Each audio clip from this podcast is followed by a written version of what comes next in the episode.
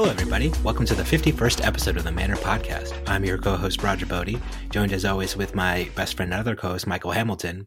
Michael, which other Michael do you want to address by Michael? Should it be Hamilton and Feng for the rest of the podcast? Or because if I imagine if I just say Michael for the rest of the podcast, it's going to get pretty confusing. I, I, I think Hamilton and Feng works. I might yeah. just say Michael. But, but I don't know. yeah, I guess you two can say Michael. I'm not allowed to say Michael though, because if because obviously Michael's not going to be talking about Michael in the third person when you if one of you two say Michael, right? So yeah, whatever you prefer. I'm cool with anything. Or to be first person. I've confused myself now. Anyways, how are you doing, Michael Feng? uh, I'm good. It's been a crazy like week and a half. I have uh Dennis and Gordon were staying at my place. Dennis Zhang and Gordon Ko, both Flesh and Blood players. So, like, it's as if the, in some ways, the Pro Tour hasn't ended because I still am interacting with guys that flew abroad to play at the Pro Tour, and we recently just booked flights for Dennis to go to Antwerp. We're all going to go to Antwerp together. So, like, it's like it's never ending, basically. But um, yeah, it's been a good time. I think I don't know, like I never expected to do as well as I did, and so now it's just like this cool thing where I get to like be on a podcast with you guys and I yeah. in a podcast with Blake and um yeah I feel like like you know the hot middle school girl. Everyone's like texting me and so it's, a, it's been a different world right? Like, to be fair you were already a little flesh and blood famous as the guy that went to all the battles you and Brody I yeah, guess, the, yeah, as the yeah, guys that go yeah, to all the battle yeah. hardens anyways and you've had a lot of success on battle hardens and you won a calling and you have Cincinnati. finished second in national. so it's not like this is your first big finish in anything. It, yes, that's true, but it is the biggest uh, finish, and it's and it's like kind of just I don't know, like I when I first won the calling Cincinnati in my interview, like you know everyone gets that little article. I said that like you know I mainly did this to like get opportunities to compete with integrity and also make connections, but that at the in the back of my head, I was like really concerned that this would be like a fluke. Like this would be the last time you ever interview me. I'm never gonna make top eight again. Um, and a lot of this came from the fact that I played a lot of Magic. I went to and I did this count because uh, Flake gave me show notes and he was like, "What's your origin for trading card games?" I actually went to mtgelo.com and I counted and I went to 17 different Grand Prix in the span of four years, and I never top eighted any of them. Same, I, dude. I went to I, I, had like a 10-3 and a 10-4 record. Those were like my two best finishes, but I never top eighted. And 10-3 and 10-4, I think I think 10-3 was good enough for a top 16, but it wasn't good enough to get a invite to the Pro Tour. I think you needed to 10-2. And so like I never made the Magic Pro Tour. I just like was no, really a nobody in the Magic world, even though I committed so much time in it. Um, and so I was so used to like just not, just not, just not, just, just like sure, everything yeah. about not. Um, and even before the calling Cincinnati, I had never won an armory event. So like not used to that type of success, but now it's like things have changed. And I really feel like um, a lot of it I can attribute to being able to test with the Wolfpack, obviously, uh, which I know Mike will ask me more about later. But um, all some of it's also just being a little bit more mature, honestly, at this stage of life. Like when I was first playing Magic, it was literally at this point nine years ago, almost a decade ago, and I feel like I've gotten better at just being good at things. I wonder like if you and I have ever played a match of Magic the Gathering against each other. I should go back. I checked, way to see. And you, me, and Ham- Michael uh, Hamilton have never played at a Grand Prix. Okay, which is never showed because we all were probably all in the same room multiple yeah. times, multiple years in a row. I, I kind of stopped playing when Michael started playing more, when Hamilton started playing more, because like we, Ham, like you and I actually talked about that once in like a testing game where like we finished gaming and then we were just like reminiscing about Magic for like a couple, like almost an hour, I think, and we were just like yeah. looking at like MTG Elo. Hmm. So interesting. Yeah, yeah. So that's my my last couple weeks have been wild. Uh, not by wild. Just just it's just like a. I feel like I'm living on a cloud. Like it's it's not. It's this is not the normal Eeyore, Eeyore lifestyle. Yeah, exactly. I love how you thought of that too. Yeah, yeah. Do you what what's your uh, Wolfpack based questions though, Michael? You you're on the team. So, I'm sure you have a lot to ask uh, Feng about. just uh, so I, I just wanted to ask what how your experience with the testing process went was leading into the pro tour. I remember, um, I think it was Thursday before the pro tour. you were up in yeah. your room, not not hanging out, not drafting with everybody, just kind of pondering CC stuff, playing and talking with Brody a little bit. Do you want to talk about your Yeah, preparation yeah. maybe that day a little bit? So obviously, I'd been in Spain for quite a bit. Um, I wasn't really able to test. I actually, honestly, I feel like of all the Wolfpack members, I feel like I'm one of the most delinquent. I don't know if that makes sense because I suck at waking up in the morning, and I and most of the guys test in the morning, at least a couple games, and um, I was before I think before Worlds, I was waking up making an effort to like test in the morning, but I just felt like I wasn't getting much out of it because I was just like making misplays that like my brain just wasn't functioning at like seven. And the crazy, the worst thing is I'm an hour behind or ahead of you guys, so you guys are like pl- type playing at No, like. we're both the EST. Uh, well, I guess some of the most of the Midwest guys. Central, Uh, but Yeah, Yeah, yeah, most most, of of the Wolfpack Wolfpack Central. Central. I just felt like so bad because like it's technically an hour later and I'm still like I'm not there. Um, I guess that Thursday though specifically, uh, I remember I wasn't that concerned about draft, but it wasn't because I didn't like I felt super prepared. I hadn't really drafted much. I I, I think we did like I did one draft. I brought all the, the product and I did one draft with everyone. I don't. I honestly, for my life of me, can't even remember what hero I drafted but I remember just like I just wanted like the familiarity of like opening packs and like passing them and like it didn't really matter to me what hero I drafted. I think I just drafted whatever I thought was open. Um, but I felt like draft was like secondary because I was having a crisis that day. Like I had Lexi, I had Oldhim, Brody had just Oldhim, and I was like I wasn't at peace with what we were going to submit for CC, and I wasn't at peace with either playing Lexi or playing. I just like needed some more clarity, and so like Brody and I actually went to his room. We kicked out his mom. His mom was like doing work on her laptop. Felt bad about that.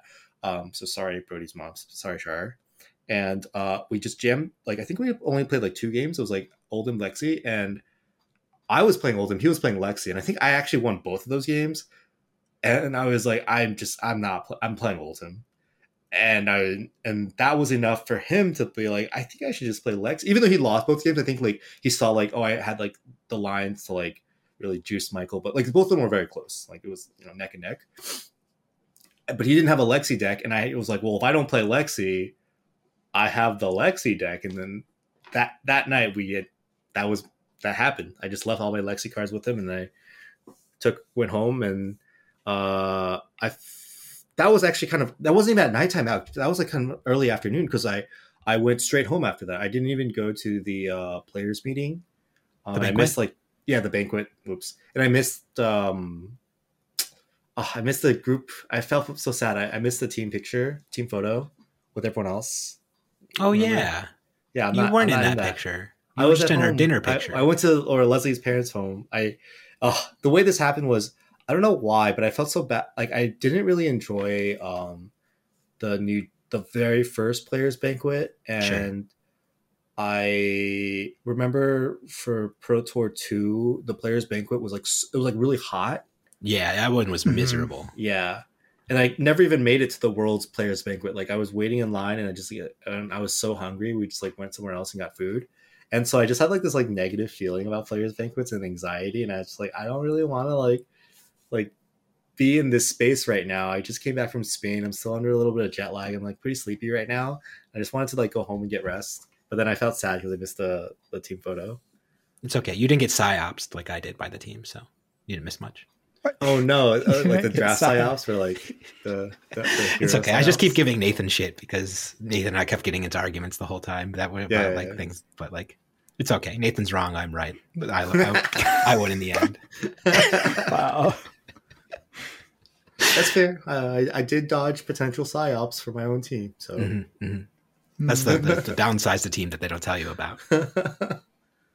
um, yeah, that's that's. I don't know if that answered the question. It did. Yeah. Uh, so, oh, go ahead, Michael I guess Hamilton. leading up, like you said, you were, so you said you were in Spain, like for you were you were in Spain for a while before the Pro Tour. Do you think that was why you were kind of like so on the fence about your deck choice at that point? Just like Yeah, I think. So I was playing Oldhim and planned on playing Oldhim all the way up until the Thursday, like the week before the Pro Tour Thursday, when I was having lunch with Le- Leslie, my wife Leslie, and I was telling her about basically my struggles, and it was like, like we had done the charts and and Talishar meta stats and my own testing all showed that Lexi was just a force to be reckoned with. And numerically like very good at outputting a lot of damage, breaking the cost curves of flesh and blood consistently. Um, and with three of a kind, you also didn't get as disrupted. Um, I colloquially called it like having like three husks that but you have to draw them. Uh, I didn't say that to Leslie, of course. I just said deck was very good, and I was very concerned.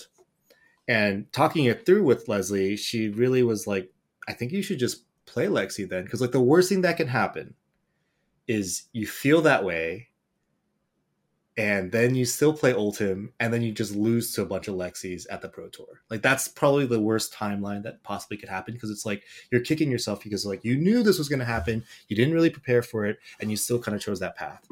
Um, so after I had that conversation, I loaded up some of the Wolfpack Lexi decks and I just started jamming Talishar. I had like an hour and 15 minutes of free time that day. I lost like two games. I lost to an Uzuri and I lost to like a Katsu. I was like, well, it's okay. We're going to get better at this, I guess. I never really got much better at it, but I still really wanted to like make it work. Um, and I was just like losing games like left and right. And I could feel like the like any edge that I got from being an experienced flesh and blood player just like leaving my fingertips. Like there'd be hands would be like, oh, if I just draw three of a kind, I'm gonna win. And I don't draw three of a kind. I'm like, right, you have to draw it to play it. And I'm like, I, can't. Uh, I guess I'm gonna die. And I, and I found it like I thought that Lexi was just like so good, but then once I started playing Lexi, I obviously realized she requires a lot of technical like, you know, you you have a lot of decisions you're making in a lot of games. Um, like I think I was just starting to feel like I could not really do that well. But I was like, I have confidence. I'm gonna keep playing games. I'm gonna I'm gonna make it to the Pro Tour on Thursday, and I'll have like an entire Thursday to test. And um, I just I don't know. I, I didn't put in the games, and I didn't feel the confidence, even though numerically I felt like Lexi was the deck to play. Um, and so like that day when I was playing with Brody, it really helped me. Just like I was like, I feel like the amount of comfort I felt transitioning back from Lexi to Oldhim was like exponential. Like I was like, I feel like I could like play one eye, uh, like one hand, like like you could give me all these handicaps, and I'd feel more comfortable playing Oldhim than playing Lexi. So Gotcha. Well, and I guess what was also interesting is that the, the team had like an Anothos based Oldhim deck that I think most of the Oldhim players on the team took. yeah, But you rebelled against the Anothos um, Uh, dream and decided to stick with Mopey Old Whale and Shields. Do you want to talk about that decision though? yeah, Wail and sledge. I think okay. So Wait, we don't have Wail. Uh, Titan's but Fist. th- yeah, Sure, sorry, yes, Titans, Titans Fist Sledge. Yeah, I you- wish you we had wish, Wail. wish you had Wail. Yeah, yeah, yeah. Titans Fist, the bad one. Uh, our team we have so for those that know i don't know if you've ever mentioned this in other podcast episodes but we have like me and jonathan magnuson j-mag are like kind of like the two uh, before we got like all of the other midwest Oldhims i'm kind of clumping them together uh ben ryan rich whole crew uh it was just like me mainly i felt like it was me and j-mag talk talking Oldhim but he and i are like literally like opposite ends of the spectrum if there's like a consistency Oldhim, but like very boring. And then like Channel Mount Heroic, Snapdragon Scalers, to bonk 'em Oldhim. Earth Lord Bo- Bounty. Yeah, Earthlore Bounty, like you know, coma Harvest, Kiva Pulverize, and then go uh the Earthlore Surge, Earthlore Surge, like Mhm. Pulverize, like like we were like super different with the way we think about Oldhim as a hero.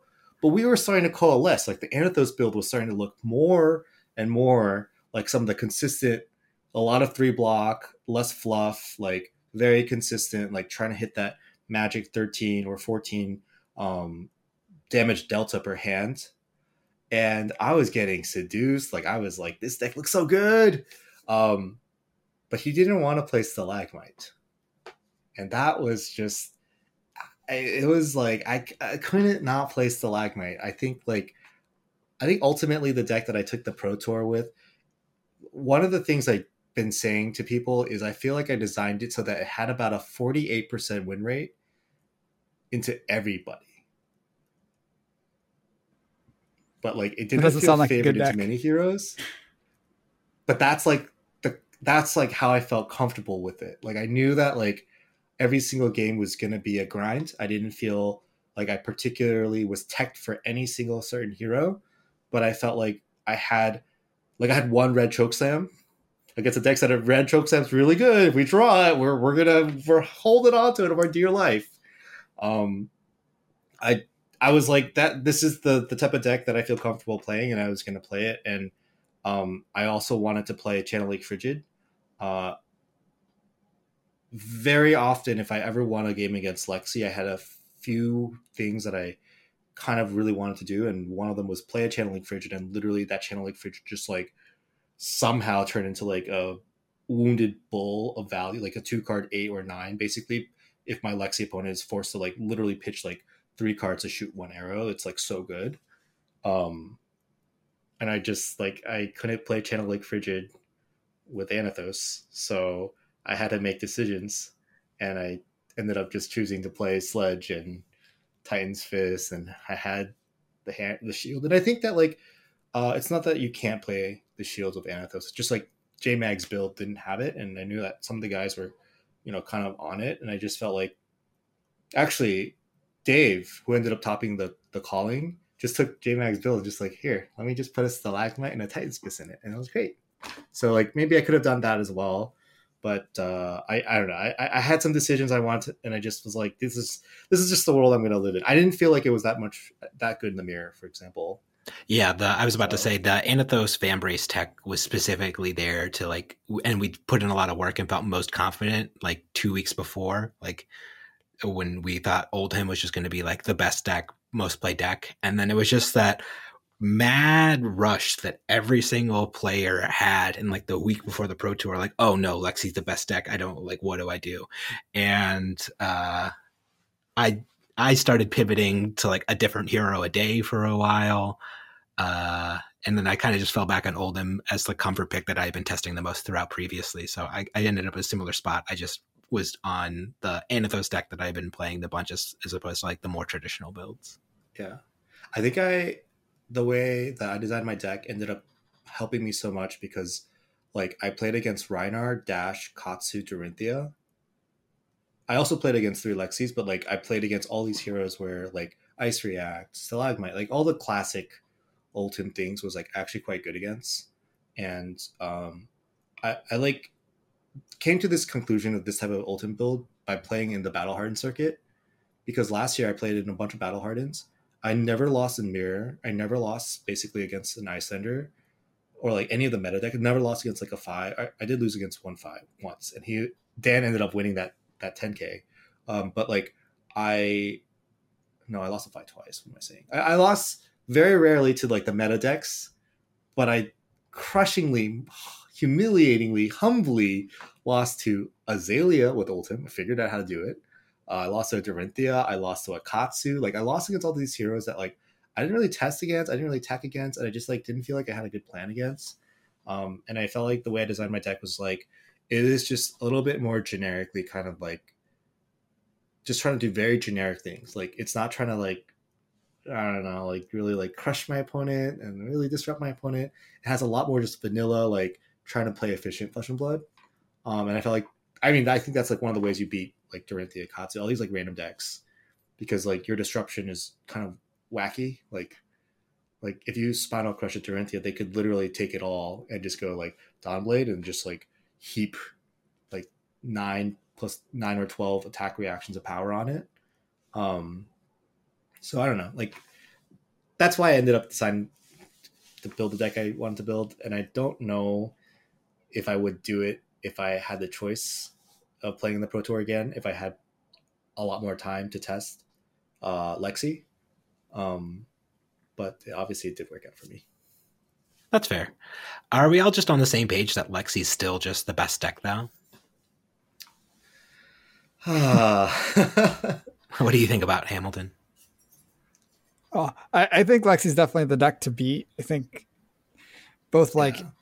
it's even though I didn't win the Pro Tour, even though I didn't even make the finals of the Pro Tour, there were four in the top eight. There were seven in the top 16. I think there were hmm. 16 in the top 32, which is kind of kind of crazy. It- and then and it had a 57% win rate in the Pro Tour. like, I mean, like on paper, the deck was like ridiculous in its performance, and I think like just because it just underperformed in top eight, people are just like, oh yeah, the format's fine. Like three matches didn't go in Lexi's favor. Clearly, that's like perfectly. It was reasonable. roughly fifty percent of every single top cut. So top eight was four, top sixteen there was seven, top thirty-two there was sixteen, and top sixty-four there was twenty-eight. yeah.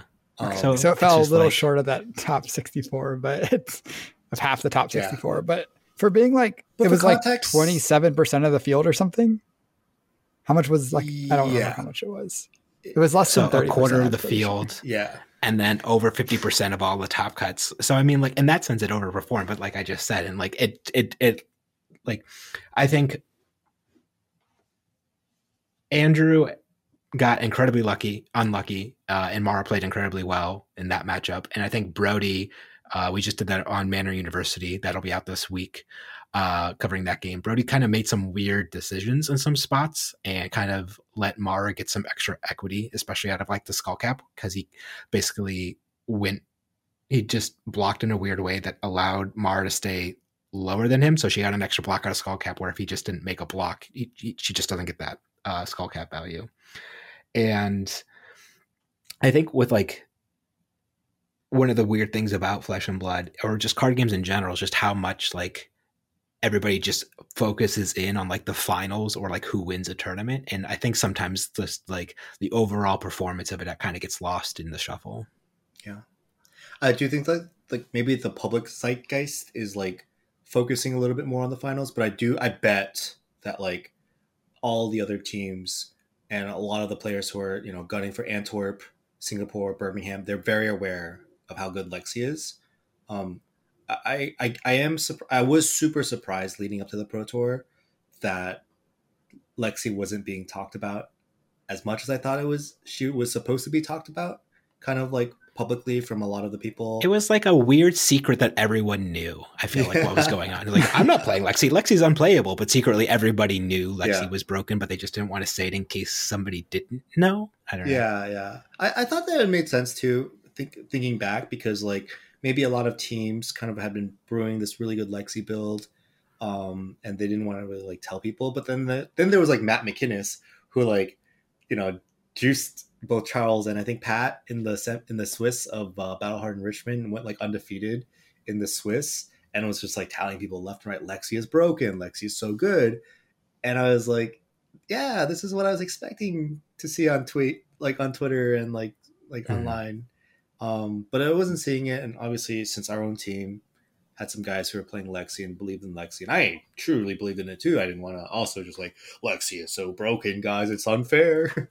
but you know, it was just curious. I, I was like, where is the like when Oldhim was like doing super well? I felt like everyone was like you know trashing us, but Lexi though was like no one said anything. But you know, Yeah. bygones are bygones. I think that like um the funniest poll, and I, and I saw that you commented on it, was like Flake did a tweet just like today, I think.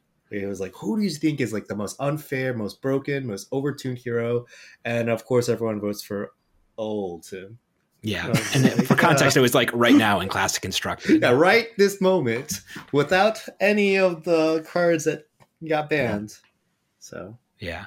Uh, people really, I think it's just because like there's the precedence of Oldhim doing so well, so people are just like, oh, of course Oldhim won a Pro Tour, obviously, but they're not taking into account that the fact like yeah, you're yeah, literally yeah. an Oldhim master, and uh, I think that's pretty well demonstrated at this point, and especially well demonstrated was uh, near Dromai quarterfinals, Semi- semifi- the semis semifinals. And- and- and- that match was insane. I thought about where Michael and I talked about or doing it on university, and we were like, hmm.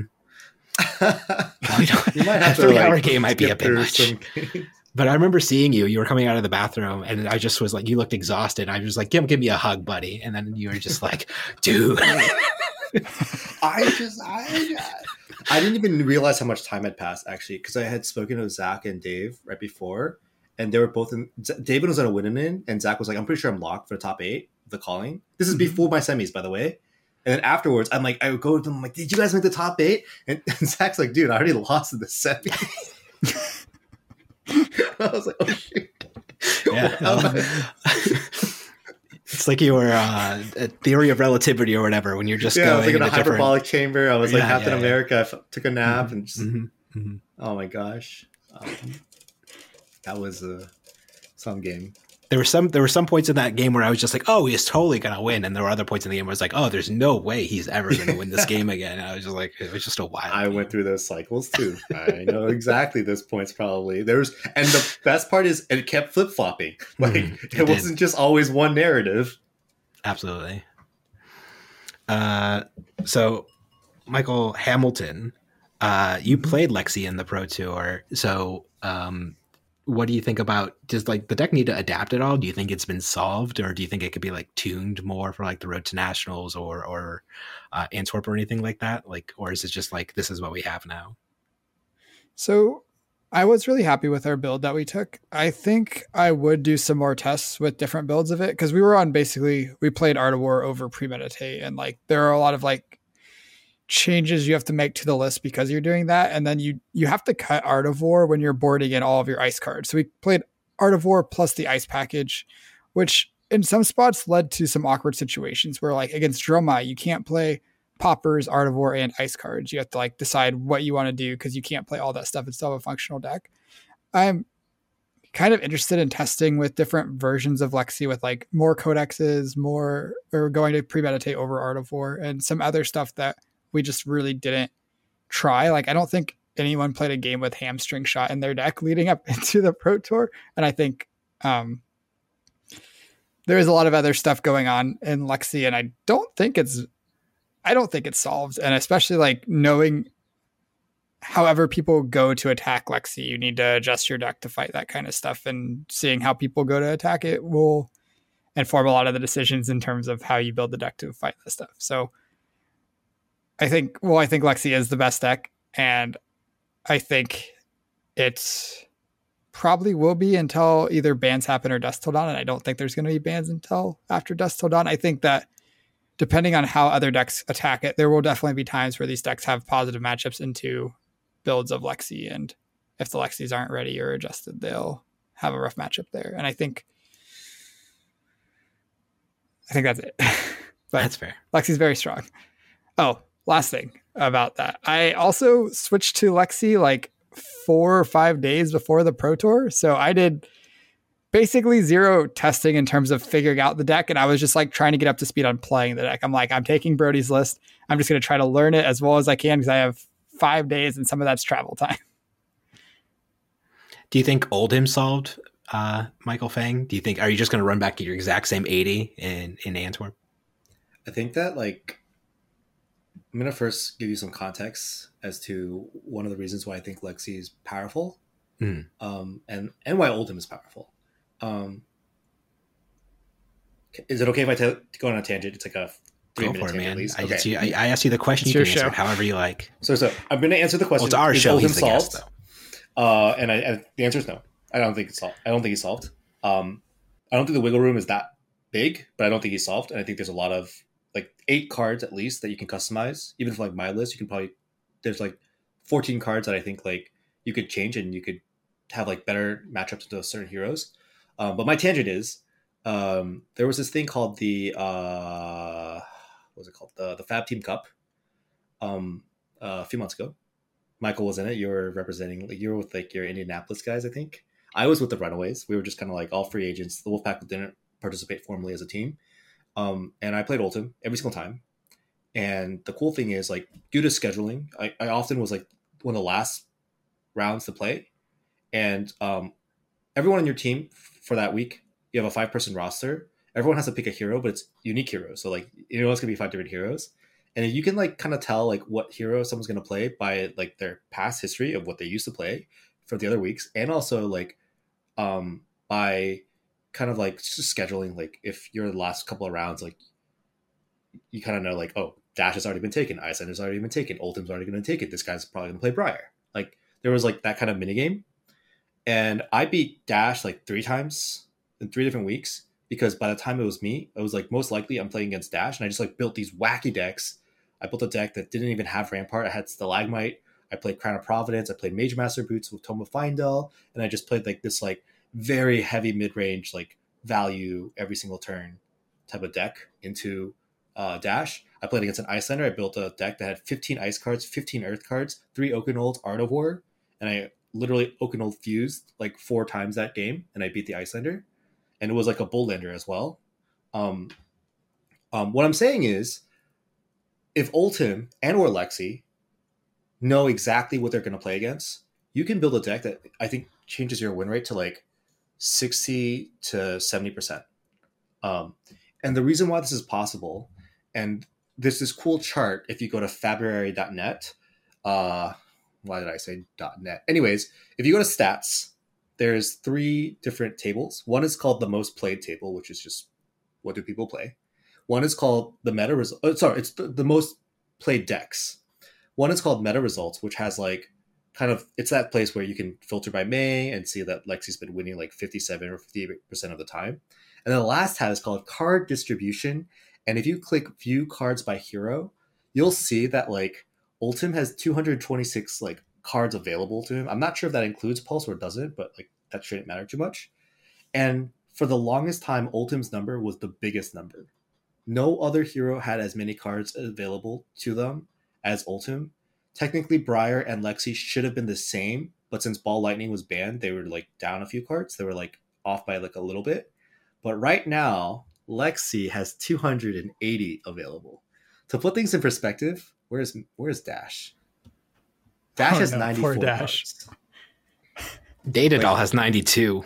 Yeah, Poor Data Doll is even less. Yeah, but Dash has 94, and Dash is able to win callings, which you know tells you the power of kind of like the whole pistol package and yeah, yada yada. But like Lexi has almost triple the card pool as Dash, and the type of builds, the variations, the available tools, like like to say that Lexi is solved would be insane because like even if you have the perfect Lexi deck for certain matchups, like you you have like almost like this huge Swiss Swiss Army knife in terms of flexibility of building your Lexi deck that I imagine very few teams will have the same Lexi builds, even if they're like really certain that their like Lexi decks are really good, just because there's so much variability. And I think that's like one of the powers and strengths of Lexi, not only numerically, like really a lot of having a lot of power of Rain Razor, Three of a Kind. Um, premeditate's obviously statistically really good. Codex of Frailty, just like nuts but you have like all this variety of like cards that you can also play. And I think that for the longest time, Oldhim was in that spot, and I thought that was really good. But now I think that spot is cleanly taken over by Lexi, and that's just from like uh cards, win rate percentage. Like if you actually start playing the games, you will feel that way too. But be- with so much options comes like sometimes this like you know having having too many options almost like incapacitates you. Like it's like pa- analysis paralysis.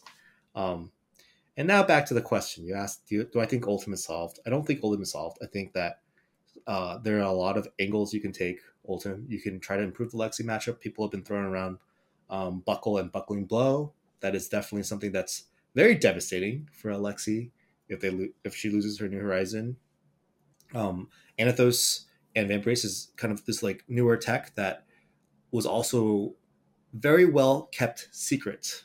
Um, it felt like when I was at the uh, at the Pro Tour and at the calling, so many Oldhims were on Anothos Vambrace, especially like people that had any semblance of a relationship with any any of the major teams. Um, and I feel like there's like still some room to grow, but like the Oldhim card pool is just not as uh, didn't get as much love, I guess, from outsiders, and so we're not going to see sense. much evolution. So Okay. And uh, fun fact: uh, the Emperor has more playable cards than Dash. The Emperor has 104. I think everyone just has more cards than Dash. It's crazy. even, Um, even the assassins have more cards. I think even before outsiders, they had more cards available than Dash. To put things in perspective, yeah, but uh, Dash still has more action points than I think the than the Assassins could ever Sure. hope to dream to have. So there you go. Yeah. Um, and I think the one thing that I might push back on that answer though is that like, yeah, there are a lot of different ways to build Lexi, but I feel like when you're trying to do something that's like hyper proactive, it's a lot different than trying to build something that's reactive, right?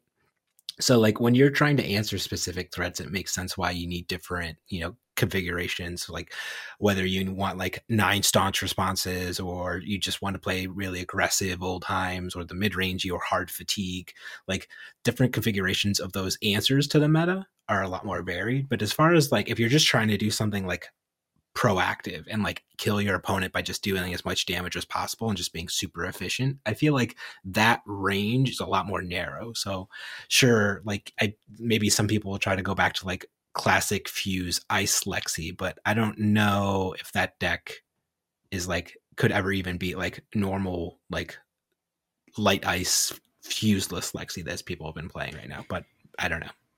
Yeah, it's kind of interesting in terms of Lexi because, like, well, Lexi is an aggressive deck and is trying to do as much damage as possible.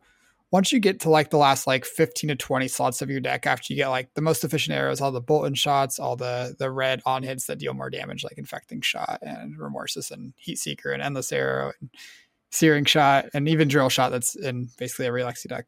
Once you get to the last like 10 to 20 card slots, you're basically kind of forced to pick some kind of disruption effect because you need more arrows because you need your arrow count to be high.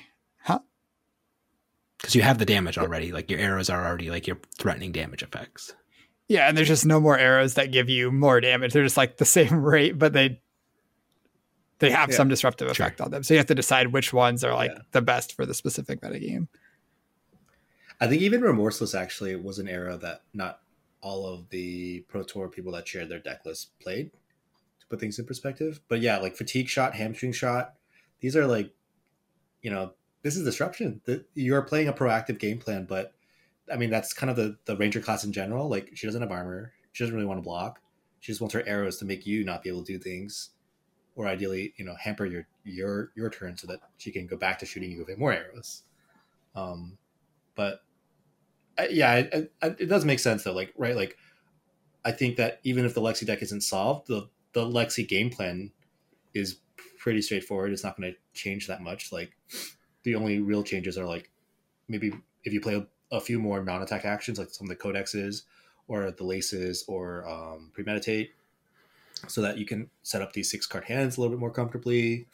Um, not have the pitch stack a little bit as much or as much. Um, but it, the game plan of load an arrow of go again, shoot it, load an arrow of go again, shoot it, shoot an arrow from arsenal, maybe have a ponder token from some f- for free because your cards are great and keep doing it again like that. and why not? Oh, really? I mean, that's like that. That game plan's probably not changing. Um, mm. And I think that the old overall game plan isn't changing too much. Like, there's going to be more mid rangey, more fatiguey, um, but most of it is like kind of value driven, bias towards defensive because you don't really have that many good offensive options and just kind of like grind people out. Like I think that that overall archetype isn't going to change too much, but I do think I am going to be so excited to see Oldhims that have figured out how to beat Lexi kind of consistently or have a cool tech or whatever, whatever it is. You, you think that deck I, exists? It could be a unicorn. It could be, it could be like, you know, just a leprechaun that we're never going to find. But, you know, I think that the only good thing about Oldhim is that at this point he is the second deepest card pool, and you do have cool things that you can play. I, I think that you know maybe playing Mangle with Buckling Blow is going overboard, but I think that like you know that's something that I would not be surprised some people come to terms with like or come to Antwerp at least with like some type of tech like that. Um, the the only downside of having these diverse card pools is you're forced to make decisions because like when you play dash you don't really have to make decisions your the deck is just it's like I, I remember when i was building dash i just typed in boost on fabrary.net and i just started clicking um, and then the deck was almost done so like um it, it, you know more choices gives you more opportunities and to make decisions and more decisions gives you more opportunities to, to make the correct decisions ideally and then you can feel rewarded when those decisions are great and and a learning opportunity when they're not. So that's fair. Oh man. Uh, sorry, I was I was looking at the card pool wheel. Yeah, like I'm it's so a cool I'm- chart. I'm, I so blown away by this. Everyone look at that. Just for I didn't like, know it was here. Yeah, I love looking at all the Fabrary stats. It's like one of my favorite things to do. Um, I think I mentioned this actually, this dynamic in the Wolfpack Discord, but I I've heard you talk about it, and I know I've heard the Dash has the lowest card pool spiel. Yeah, yeah, yeah. Um, but it was cool, like actually pulling it up now.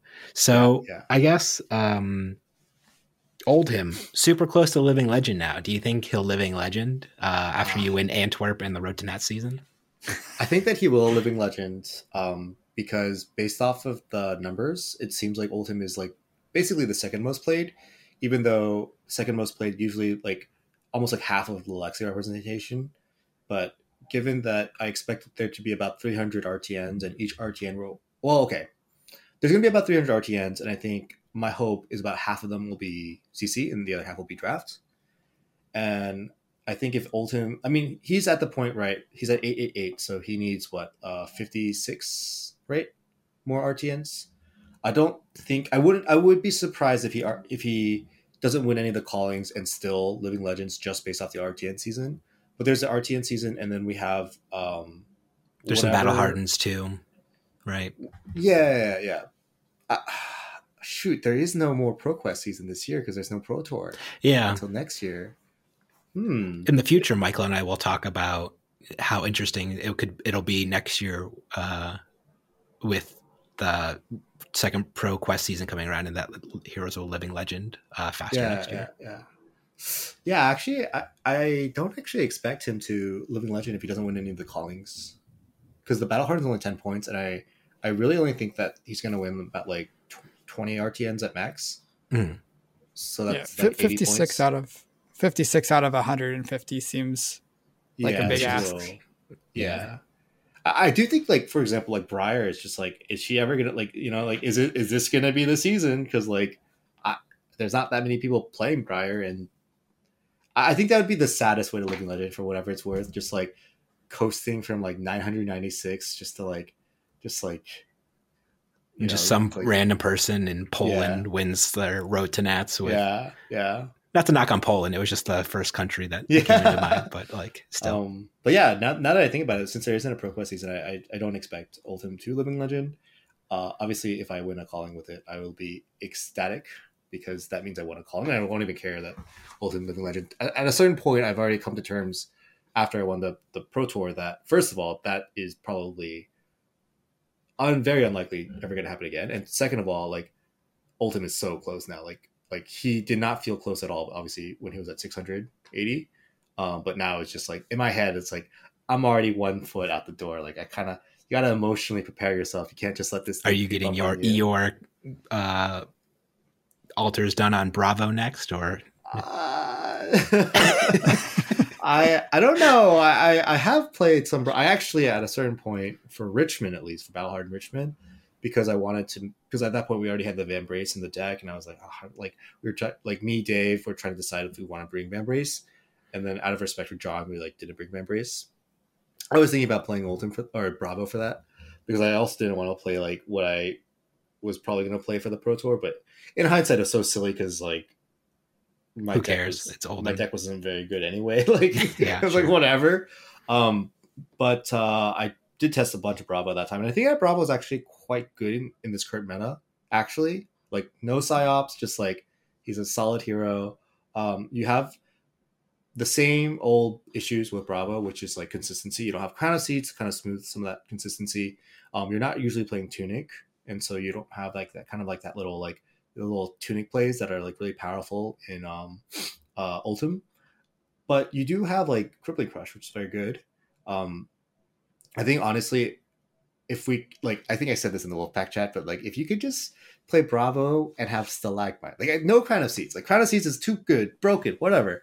But if we could have Stalagmites, you you could get me in there. I could see myself being a Bravo gamer. There's some matchups I just really want a Stalagmite, and like I feel like it's become a crutch for me over the over the last few months playing Oldhim so much. Like I'm always like I'm I've seen some Oldhim lists that don't have Stalagmite, and I'm like I can't I can't live like that. I want to be able to beat Katsu, and and, and I want to be able to beat Rhinar and, and and Fai and like have like a nice little stalagmite to block. I'd be fine the Pro Tour with Anothos, Oldhim, and no Stalagmite. It's doable. I know, but it's just those matchups where you just really want that frostbite, and, and it's so cool because like a skill testing card, or sometimes like you you you block with it and it became a steel braid buckler, and sometimes you block with it and it becomes a husk. Yeah, it's great. Yeah, uh, it was actually a piece of advice that uh, you gave to me, like when I was testing like Bravo and uh, Iyslander, that kind Oh, of yeah, translated over, where it's just like just pretend their cards don't exist. Like there's no frostbites, there's no disruption. They're actually not going to do anything on their turn. Yeah, just just yeah. attack them and just hope Yep. for the best. And that's and I've beaten like a dash that way. I've Yeah, beaten. yeah. Uh, I, that's how I beat Fai. I was just like. Yeah. Yeah, you're gonna. Here's my Anothos Terra Sunder, and hope it's good enough to disrupt him, and I, I got Yeah. it. So, You got to make some of those risks when you're playing Bravo to turn the corner because. well, I was on Oldhim, but yeah, same. same oh, okay, sure. Same. Same. You're on. Anothos. Yeah yeah yeah, Yeah, yeah, yeah. You just have to make some of those risks because I don't know. Every other deck is so good at dealing damage, and Oldhim's just kind of like we're I'm struggling Oldhim. here. Um, I'm a scrappy old man over here. Yeah. So you actually won your first calling on Oldhim, Michael Hamilton. Do you like miss him at all? Like, do you? Maybe not Uh, what he's become. So I really loved playing mid range Oldhim that relied heavily on attacking with Winter's Wail, threatening the Frostbite, where you'd spend most turn cycles, you would spend three cards defensively and pitch an ice card attack with Winter's Wail. Defensively being like playing defense reactions, just blocking for three or ice reacting, something like that. And then attack with Winter's Wail, just put these aggro decks in like the constant question of like, are you going to block this Wail? Are you going to get the Frostbite? Are you going to just play a turn through an extra Frostbite? And that was like, I, I really enjoyed that even before we had Stalagmite. Like at Orlando when I won the calling with Oldhim, I just had Rampart and it was fine. I, I think Stalagmite is obviously very, very powerful. And I think that it was a huge improvement to Oldhim to get access to that shield. But even before then, I still just loved three cards defense, attack with Winter's Wail, threatening a Frostbite. And that was like the baseline turn for Oldhim, how I like to play him into a lot of the aggro decks, like Briar and Fai and decks like that. And once they banned Wail, I was like, you can't play Oldhim that way anymore. Blocking with three cards and attacking with your hammer. Uh, they're just going to take it. They're going to outrace you. They're going to be more efficient than that. Then you can be using three cards on defense, one card on offense. And that kind of plan doesn't really take advantage of Oldhim's threat of fatigue very well because again, like you have a you have a better weapon, you're bet more or you're better at fatiguing. But I think like I guess I kind of mourned losing Oldhim when they banned Wail because I basically was like, Oldhim's never going to be the deck that I enjoyed playing that I loved because Wail was such a big part of that. So I guess hopefully that answers your question. Sure. Yeah. I, I think it's actually kind of funny because um, Michael, you played a lot of uh, Iyslander when Fai was like top tier, and when I was playing Oldhim at that time, Wail had already like like into Fai, especially if they play, presented Tunic, like it was already like not doing the trick. Like you couldn't block three cards and just Icy Wail a Fai, because sometimes they could play like they could just do a starter pitching a blue weapon, another starter that both cost zero, and then like grab a Phoenix Flame and just lava burst you. Like could just play through the frostbite and out damage you. Like this was Especially already happening. minimalism. Yeah, especially like with with little minimalism, they just like laugh at your frostbite and your potential ice react. It was just like so bad. Um, like Dex, like I remember when I was playing into fives, I was already like, if I have, if my best play is icy hammer, I am probably losing. Like that dynamic had already kind of like shifted before Winter's Wail was banned. Winter's Wail is really good into Briar and Lexi, of course, but into like Fai, the premier aggro deck, at the time, it just like wasn't cutting it because like the the Fai decks were already like expecting the Frostbite from Iyslander to an extent, and like being able to play around a Frostbite was just like a core of what made Fai just like such a good aggro deck, and one of the reasons why I felt like so many people were playing Fai. And so when Wail was banned, I was sad, but kind of deep down, I was like, it. So many of my matchups don't change that much. It's just the fact that I can't put these ice cards in my deck because like Oaken Old was already like like so hard to like fuse and like kind of like one foot out the door. And then when we lost all the ice cards, we lost the ability to ch- Channel Lake Frigid in the second cycle. It made like dash actually so much harder. And like I think that dash was actually one of the biggest winners of that ban because the hypothermia was gone. Um, dash couldn't get aggroed by belittle, and Winter's Wail wasn't a threat for dash, but the ice cards on the second cycle, keeping channel leakage around, uh, the threat of playing uh, against even like an Oldhim could play hypothermia by a turn, um, and also blizzard wasn't being seen as much in deck. So like, because like back in the day when you're playing dash, and you, got all the pistols, you have to like play around ice react and blizzard. Now you can just like play around ice react, and um, like I'm not surprised that dash is one two callings, and I think that's one of the things that like doesn't get said as much, and I think, ah, as an Oldhim player, it's like one of the most depressing things to think about. It's just like it was such a subtle like it, like so many like narrow things happen to make dash so much better into that matchup, and no one talks about it, and it's fine. We're just gonna lose. We're just gonna get shot down to death by the bazookas.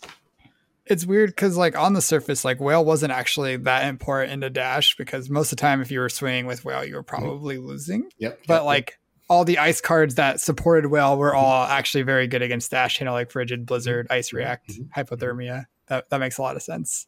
And actually, I think on the so- side. Sorry, go ahead. I was just gonna say you were right. You kind of talked about how I was I had switched to Iyslander at that point, so I didn't really appreciate all that the Wail ban actually meant for Oldhim. I it was it was not what I expected, I guess. But go ahead. Yeah, yeah, yeah. No, I just thought it was a funny perspective, and I think I, I, I remember I listened to your podcast after the Wail ban, and you guys were like old unplayable, basically. We No, said D well- tier. We didn't put him in F tier. We said D Okay. tier. I was like, well, this is just a hero I've been playing at every single ELO event of the year so far. Yeah. Um, so oh, shoot, was we have oh, some hot takes sometimes, you know? Actually, one of the things that I thought was kind of interesting is um because I had locals that were playing Dromai at the time, and I was actually losing to them with Wail.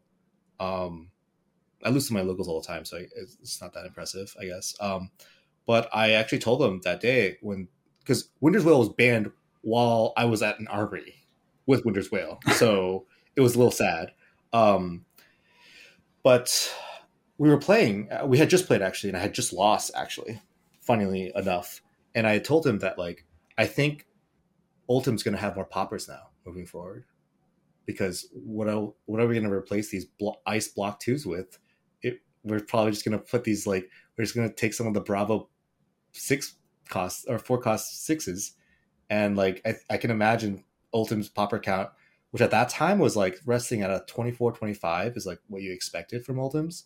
I could see it being 33. I could easily see it cross 34 and that ended up happening. And I think, I think, ironically, that ban made Dromai worse, and I think we're still seeing the repercussions of that because at that time, like Bravo was the only hero that really could reliably just pop, pop, pop, pop, pop.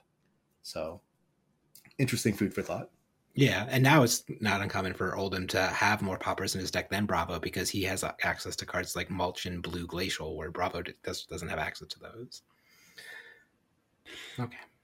So you kind of talked about it there, and I've got this last question for you before I think was about about time to wrap things up. But you kind of talked about going to your armory, losing a lot at your armory, spending a lot of time there. And I know before the show you talked about wanting to kind of like encourage Yeah. people to go to their armories. I just wanted to give you a chance you. to talk about that a little bit. Yeah, my little bully pulpit. I, I um, Convince Michael Hamilton to go to his local armory. Do it. I, I, I don't like want to people do anything that they don't feel comfortable doing, but I, I just want to make the case for why I think armory attendance is is really nice, and I think maybe I'm not covering all the bases, but um, I, I think that like for starters, like we all we're literally doing a podcast talking about flesh and blood, and I think we all are passionate about this game to some extent, and I think like I know that going to armories for most people is not convenient, or there's sacrifices that have to be made. Um, it's most likely not good value. Even if you're Michael Hamilton, you like win the thing, like the gas, the time, the entry fees, like getting a little cold. Like it's maybe it's not good value, but I want to make the case that it's a good use of your time if you truly believe in the game and you want it to succeed. And I think uh, I have like multifac- multiple reasons. One of the reasons is one of the coolest ways to grow Flesh and Blood is literally other people seeing you play Flesh and Blood in person at the store in the someone's flesh and there blood. to buy Pokemon. Yeah, exactly. Someone's buying Pokemon, someone's buying Magic, and they're just like, "Hey, what do they do? What, what game are they playing?" And like that conversation might not turn them into a Flesh and Blood player. In fact, the next five times they watch you play might not tr- turn them into a Flesh and Blood player. But it's like this constant, like you're, it's present, it's in their mind space, and like, like them making that leap usually comes after like repeated interactions. But those interactions kind of have to happen. And then another reason is I think that there's a certain type of mass like that you have to get for armies to really thrive. And it really requires there to be like four to five people who are just willing to keep going even if it's like either it's not firing it's not a really good experience. As long as the to is like reasonable as long as the store is reasonable as long as like there's like not other like factors that like you don't want to support the store for whatever reason um if you don't hit that critical mass it's just never going to happen and the only way to really get there is like someone's got to do it and if, if that person can be you through because you have the resources you have the time you have the the needs the means um i highly encourage it to be you because like not that many people have that ability and so uh, I- attending yeah go ahead I fully agree. Uh, whenever I attend my uh, armory, I, I think I'll say like I think I've said this on the podcast before too. I view it like community service. Yeah. Um, yeah not it's maybe it sounds a little harsh, but like yeah, no, no, I, I know what you mean i know what you mean yeah like because playing games against people with like a great skill disparity in flesh and blood since it's such a high skill cap game it's not the most enjoyable thing to do in the world but it needs to happen because like you're saying if there's not people playing at your local game store if your local game store is not carrying flesh and blood then the game's just going to ultimately be unsuccessful in the long run. And it needs to have that grassroots support. And in magic the gathering's heyday i'm sure you can attest to this like friday night magics we get like 30 to 40 people. It felt like a religion It was- yeah. crazy back in the Yeah. day for like the peak of Magic the Gathering. And like it's and I think that's kind of one of the big the saddest things about Magic in today's day and age is that arena has just forced so many people out of like their LGSs and like now most game stores Friday Night Magics will get like the same amount as like Flesh and Blood Armories where it's like 10 15 people because like why should I go to my local game store when I can just play Magic Gathering Arena online in whatever it's the same thing. And that's the big advantage of flesh and blood not having an online client and being so focused on the flesh and blood. And i think neglecting that and not building the community up in like the flesh and blood uh is is kind of shirking a responsibility that you have to the game in some regards. I, I don't go as often as I would like. You know, I have a kid. I'm having. I've been traveling a bunch. Uh, like I, but I still try to make a point to like if I have the free time in a given week, then I should go play in an armory. And you get to play weird decks. Like I'll just play. I played like Control Fai in a week. Nah, just build something cool and have a grand old time. I think like if that's like the one takeaway that like whoever's listening to this, like you as a viewer, take away from this is that like us guys just trying to encourage you to go to an armory and like that changes like one person's decision from like "Ah, I don't really want to go to army today to actually going. That would be like a personal success for me. Like I would feel so good about that. And like if that if somehow this did change your mind, I, I would love to hear about that and just like how your armory went. Cause um I think that like even like selfishly, if you want to get better at the game, I think even if it doesn't seem like you're getting better, like if you're playing either people who are like the disparity is too big, like they're much better than you or you're much better than them, I think there's still some things to be learned. And I also think that if you're like more of like a collector and kind of are speculating on Flesh and Blood and you're kind of like more like a lurking person who- who's not really into it, by playing Flesh and Blood, even if you're like just losing and just kind of just like kind of just hanging out with people, you're making your investment better. Like just that ever so slightly more. Like it's an investment of time for both like collectors and players. And I think like I represent so many people. I work with so many retailers that they'd be stoked to hear that people want to go to armies because like that's like the the biggest sad is like I know a lot of store owners who want to promote Flesh and Blood, they just can't get the players to go, and it's like that's like one of the saddest things to hear about, right? Like um, there are people who want this game to succeed, and but it requires like a kind of a, a joint community effort. Obviously, there's so many w- reasons why you, people can't go, and a lot of it is financial, a lot of it is time, and I and I don't I don't want anyone to feel bad for not going. But if you have the means, you are kind of like some of the few who are The blessed crowd, with this the elite. with this opportunity. So try not to try not to just give it up. It, it is a privilege to be able to be to have the time, the resources, the means to go to armories, and and I, I just encourage people to like try to make one more armory this month, and I don't know, make some friends. Yeah, couldn't have said it any better myself. So I think I'm going to wrap it up on that note. Uh, thank you very much for coming on the cast, Michael Feng. Uh, thank you very much for coming on the cast, Michael Hamilton. And the next time, the next time you're playing Flesh of Blood at your local armory, always remember mind your manners. We'll see you next time.